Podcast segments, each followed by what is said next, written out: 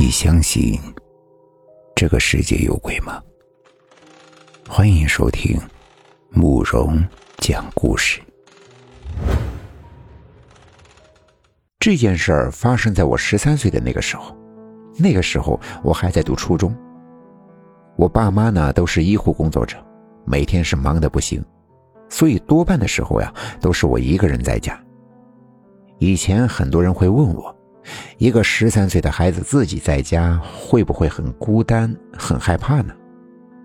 其实呢，并不会，我早就习惯了，而且还有那么点乐在其中的意思。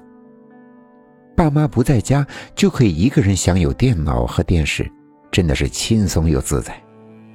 直到那天之前，我一直都是那么想的。可那天不同，那天我刚倒了杯果汁，准备看电视。突然听到了柜子一阵的响动，我被吓了一大跳。仔细一看，原来是我家的那只猫。这猫呢，在家里养了好久了，平时也十分的安静，我几乎呀当它是不存在的。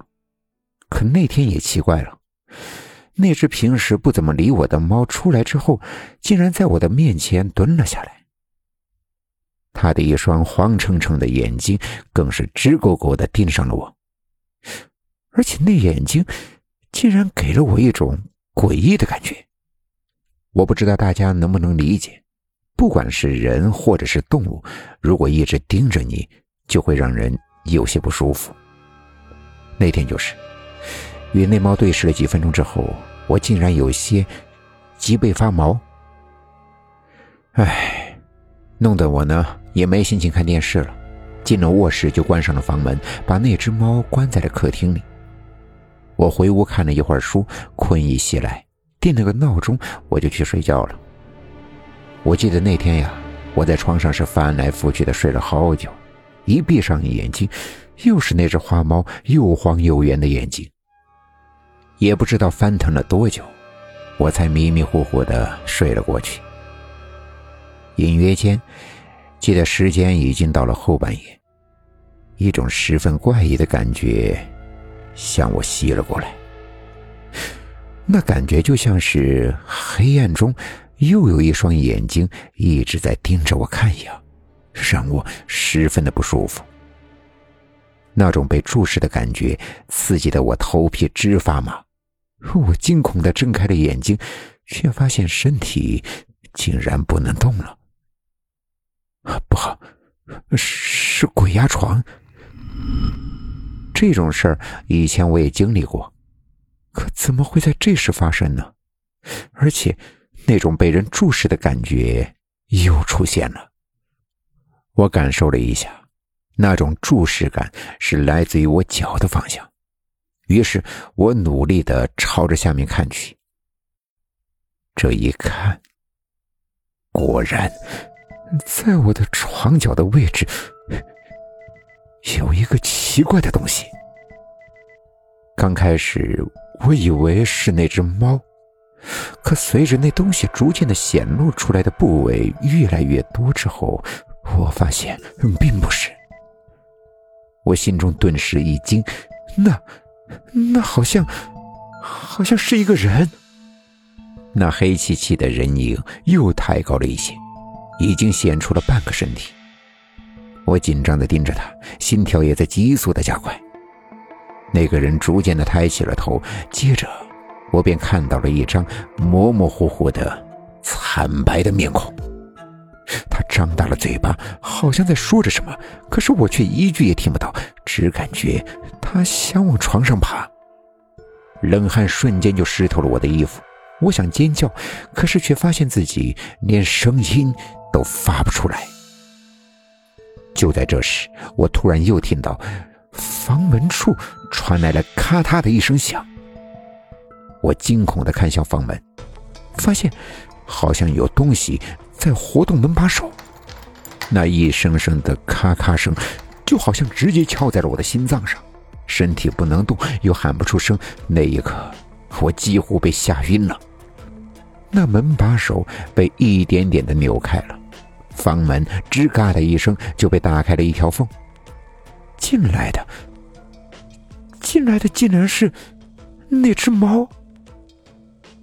在黑暗中，他的那双眼睛发着幽幽的黄光。一只猫，它是怎么打开房门的？难道这猫成精了吗？我想不通，诧异的看着他，可是他却矫健的跳上了我的床。但那只猫并没有对我怎么样，而是一转头盯上了床角的那个鬼影。自从这猫进屋之后呀，那个鬼影就没有再进一步的动作了，好像是和猫对峙了起来。接着，猫把背弓了起来，浑身的毛都竖了起来，做出了个打斗的状态。那个鬼影似乎十分的气愤，可是又有些惧怕，嘴巴张得更大，但是却没敢上前。对峙了一会儿之后。那个鬼影逐渐的消失了，不过在他消失之前，那猫一直保持着战斗的状态，挡在我的身前。当那个鬼影彻底的消失之后，我突然就可以动了。唉，我在心里长长的松了一口气，接着我便猛地坐了起来，看着眼前的猫，我终于明白了，它是过来救我的。我心中一暖，便把那只花猫抱进了怀里。可就在这时，就见那猫又把目光锁定到了一个地方，我心中一紧。接着，他就走到了窗边的窗户旁。接下来的一幕呀，说出来不知道你们能不能理解，但是它真的发生了。那只猫半站着，举起了爪子，对着窗帘是一阵的抓挠。就像是在阻止什么东西进来一样。难道外面有东西？可我的窗外是一条河呀。今天晚上的事呀，是有些可怕。可是因为身边有那只猫在，我反而安定了不少，不再慌乱了。这次我没有再赶它出去，而是第一次把它留在了我的床上睡。这件事情过去了三天，我呢也逐渐的忘记了。那天我去参加暑假的补习班，刚刚到家，一进门我就看到那只花猫正在客厅中。因为上次的事情，我对这只猫呀很亲，它再也不是空气般的存在。